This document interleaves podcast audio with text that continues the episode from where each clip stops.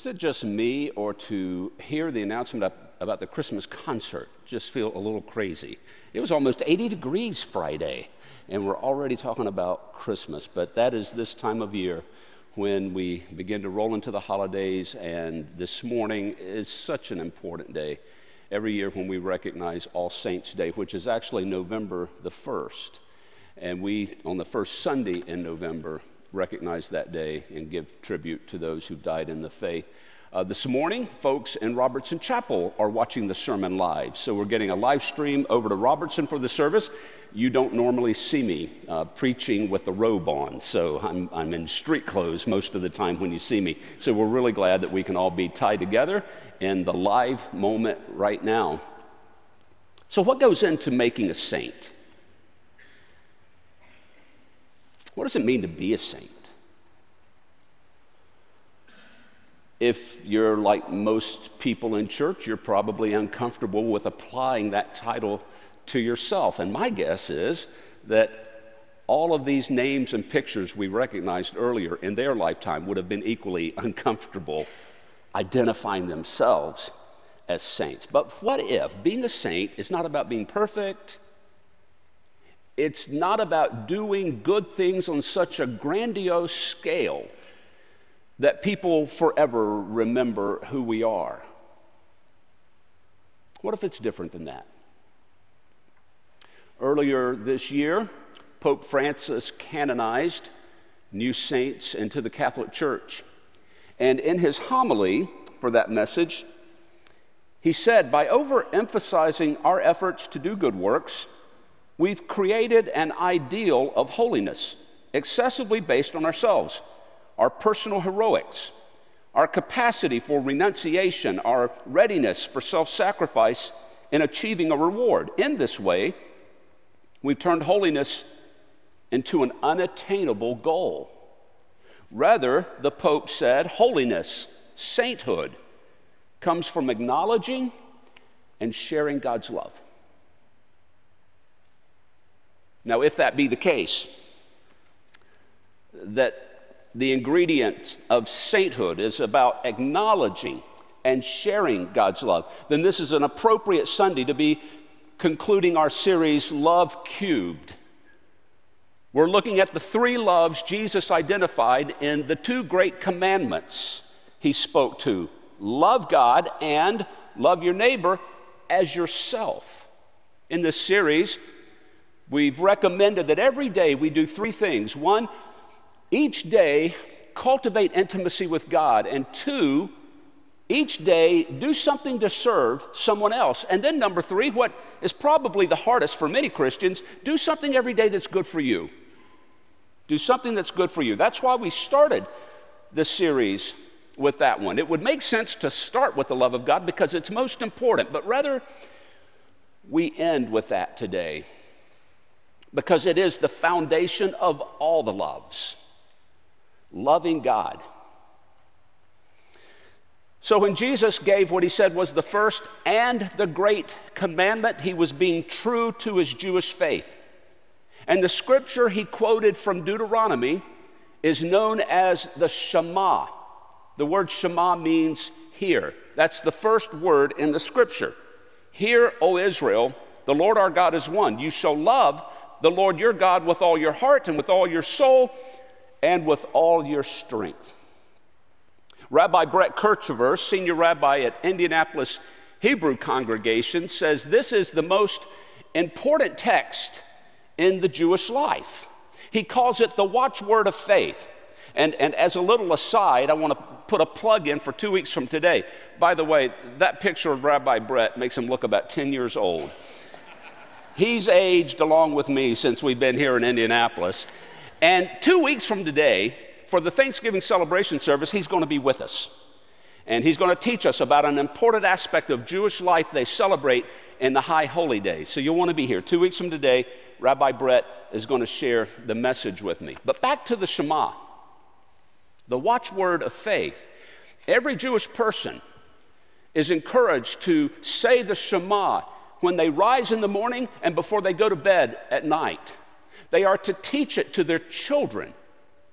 They are to put the scripture in a little container called a phylactery and wear it around their forehead. They are to put it in a container, nail it to the doorpost, the book of Deuteronomy says. That started the tradition called the mezuzah, where you put the scripture in a tiny scroll and you place it in a mezuzah that literally is put in every doorway in a Jewish home or building. Many of us just went to Israel for a Holy Land tour last month, and in all of the hotels where we stayed, there was a mezuzah in the door jamb. Why? Why is this verse so important? That you're to do whatever it takes not to forget it. Now let's think about the word love. You are to love the Lord your God. In Hebrew, the word love used in Deuteronomy is ahava. Ahava. Say that after me. Ahava. Uh, even louder. Ahava. Rabbi Brett is going to be so proud when he comes that you are learning Hebrew. He's going to be excited. Ahava. It, it describes deep care and affection in a relationship, but it has many layers. It can mean physical affection like when the king of Persia had ahava for Queen Esther because she was so beautiful. Now, when you use the word in that context, you, you pronounce it a little bit differently. You go, ahava. you can test me out on that with Rabbi Brett when he comes in a few weeks. So it can mean sexual intimacy. It can mean the love of a parent for a child, like Abraham, who had ahava for his son Isaac. It can describe a close friendship like King David, who had ahava for his friend Jonathan. Now, all of these contexts of meaning of ahava are brought together to describe God's love. We see that in another verse in Deuteronomy. God showed affection for you. He chose you because of his ahava for you. In other words, this is who God is. You can't help but be loved by God. You don't have to believe in God to be loved by God. You don't earn it, you don't merit it. God gives it. You are loved by God. It also describes a feeling, deep emotion. But ahava is not left as a feeling, it describes action because of God's ahava for your ancestors, God brought you out of Egypt with great power. Ahava is action, it's what you do to communicate love for others. God showed ahava and calls for the people to show ahava for the stranger and the foreigner, to look after them. So we are called to practice love like God loves. That's why it says in 1 John, we love because God first loved us. But still, why this word ahava? To be so important in, in life and faith. What is it about this word that you can't ever forget to practice the love of God. Well, let's remember the context when the Shema was written. It came from Moses. The people were about to enter the promised land. Their greatest concern was the threat that would be posed by the people who lived in this land. In other words, the greatest threat to the security and the welfare of the people was believed to be out there, something they would face. But God knew otherwise. God knew that the greatest threat to the people wasn't out there, it was in here. It was what's inside of them. Much like it is for you and me. Our greatest threats in life really are not the things that are out there, other people. What happens if, if, if, our company lays folks off? What happens if the stock market continues to decline and go down? What about a weather disaster that might strike? Sure, those things can happen, but God says we can weather anything if we're strong in here. God knew that the greatest threat for the people moving into this new land would be if they turned away from God. So, how is Ahava an answer to being strong internally? Well, let's think about several features here. No doubt, one reason the people are told to love the Lord their God with all their heart, soul, and mind is because it builds trust in God. It's hard to love someone you're afraid of. The people are not to fear God. Now, often people are commended in the Bible to fear God, but that is in the level of respect. We are to respect God. But it doesn't mean we should live in terror of God. We aren't to be afraid of God. And the more we love God, the more we come to trust God as a source of help and dependence. But I believe there's a better reason than that. I believe that when we love God, we become more aware of God's mercy. We become more aware of God's mercy because we're all going to need God's mercy. We're going to fail at loving God well, at loving other people well, even loving ourselves well. We're going to make mistakes and we're going to ruin the love that we have at times. We're going to need God's mercy. And God can't help giving people another try. Some people say, I don't like the Old Testament because God is so vengeful. God, God seems so mean and harsh. But when you really read the whole of the Old Testament, you discover another characteristic of God that, that, God can't help giving people another try. I was reading my devotional Bible the other morning, and we had, it, it just went through the sagas of King Ahab. King Ahab was so sorry. I mean, he's a bad person.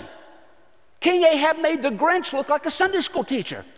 This guy broke every commandment and every law of God, and, and the icing on the cake was when he killed his neighbor Naboth because he wanted his vineyard.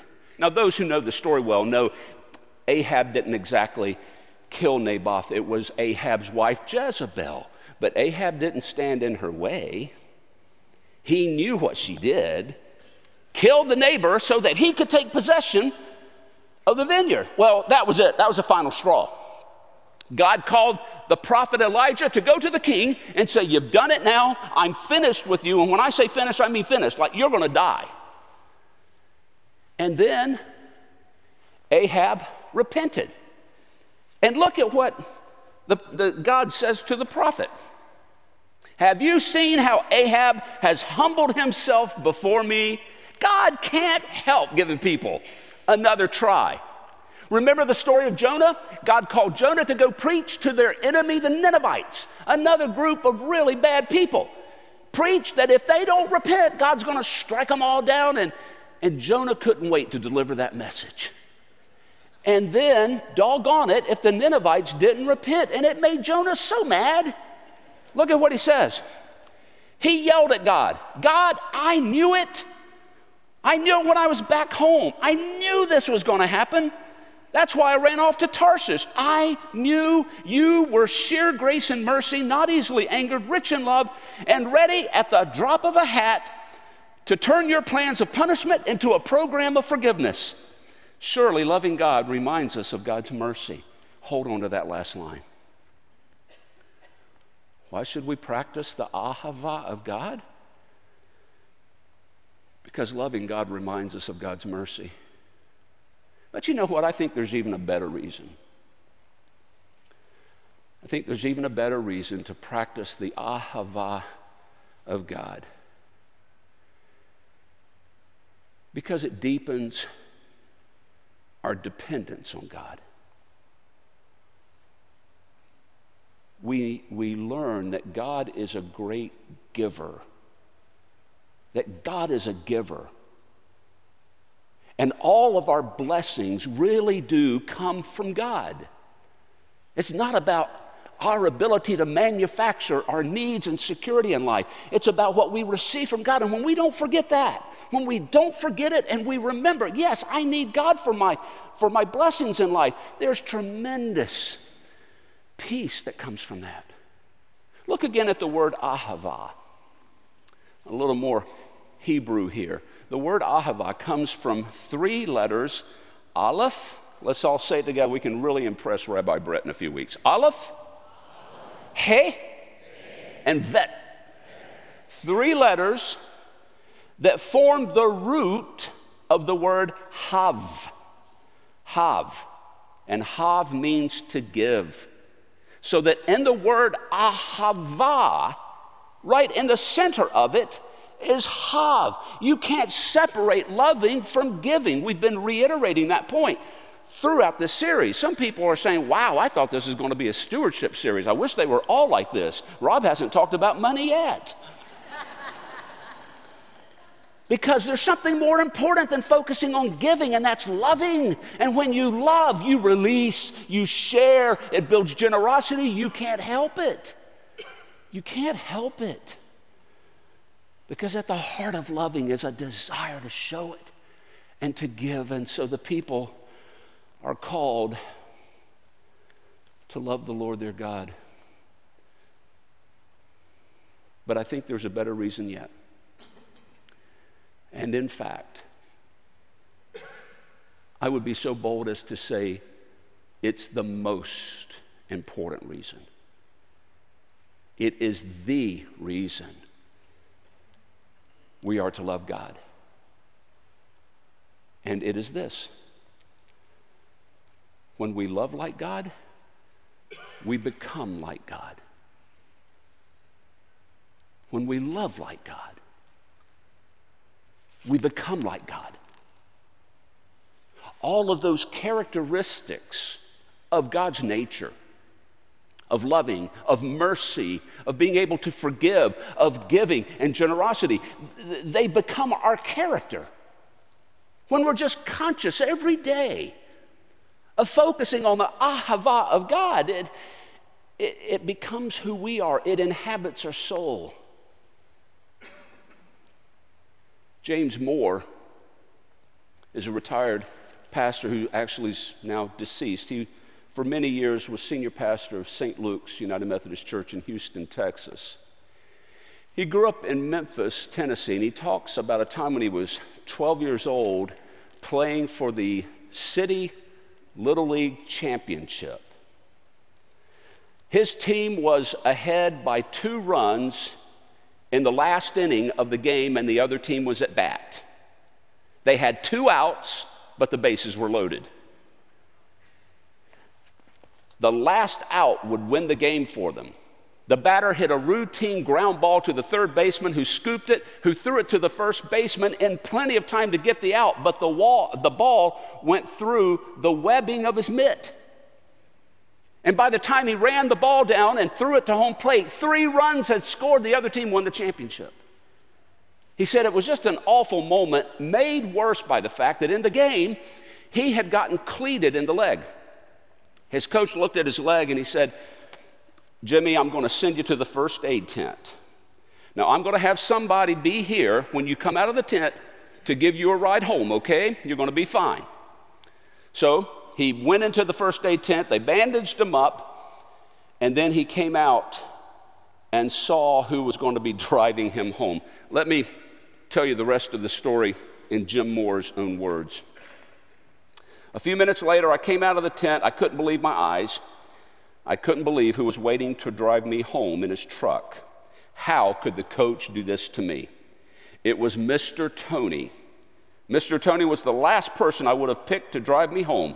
He was the town grouch. He was mean and tough with a sour look and evil eyes. All the young people and most of the adults were scared to death of Mr. Tony. I was just 12 years old. With fear and trembling, I got into the truck and with a frightened, squeaky voice, I said, Thanks for waiting for me, Mr. Tony. He grunted and scowled. For 20 minutes, we rode in silence. It seemed like an eternity before we reached my house. I got out of the car. I said, Thanks for the ride, Mr. Tony. He looked at me with angry eyes and said, So that's all you got to say? Thanks? How much gas do you think that's going to buy? His harsh words were like a slap in the face, and I stammered, I, am sorry, Mr. Tony, I don't have any money. Well, get out of the truck, he shouted. I was hurt, stunned, embarrassed. I got out of the truck and ran into the house. It was one of those awful, painful moments in life that you feel like you can never get over or forget. I dreaded seeing Mr. Tony after that, and I avoided him as much as I could. But when I did see him, the pain, the hurt, the embarrassment would flood back into my mind. Some years later, I was coming home from college for the weekend. When I arrived in Memphis, it was just getting dark. As I drove by the fairgrounds, I saw someone hitchhiking and holding up a sign that said Hollywood, a section outside of Memphis. I stopped, and can you believe it? The hitchhiker getting into my car, it was Mr. Tony. We rode along in silence. I came to my house and went down the road several blocks further, and I pulled right up in front of Mr. Tony's house. As Mr. Tony started to get out of the car, he turned back and said, Thanks a lot for the ride, Jim. Now, you know what I wanted to say? Most every fiber in my being. I was tempted to say, Thanks, thanks. How much gas do you think that's going to buy? That's what I almost said. But just then I remembered something. I remembered God. I remembered Jesus and what he taught. I remembered my Christian faith. And empowered by God's Holy Spirit, I said, You're more than welcome, Mr. Tony. You can ride with me anytime. I'm always glad to help a friend. He remembered God. Why is the Shema considered to be the first and great commandment? Because when we remember and remember and remember who God is, we remember who we're called to be. And that's how we really want to live. Let us pray.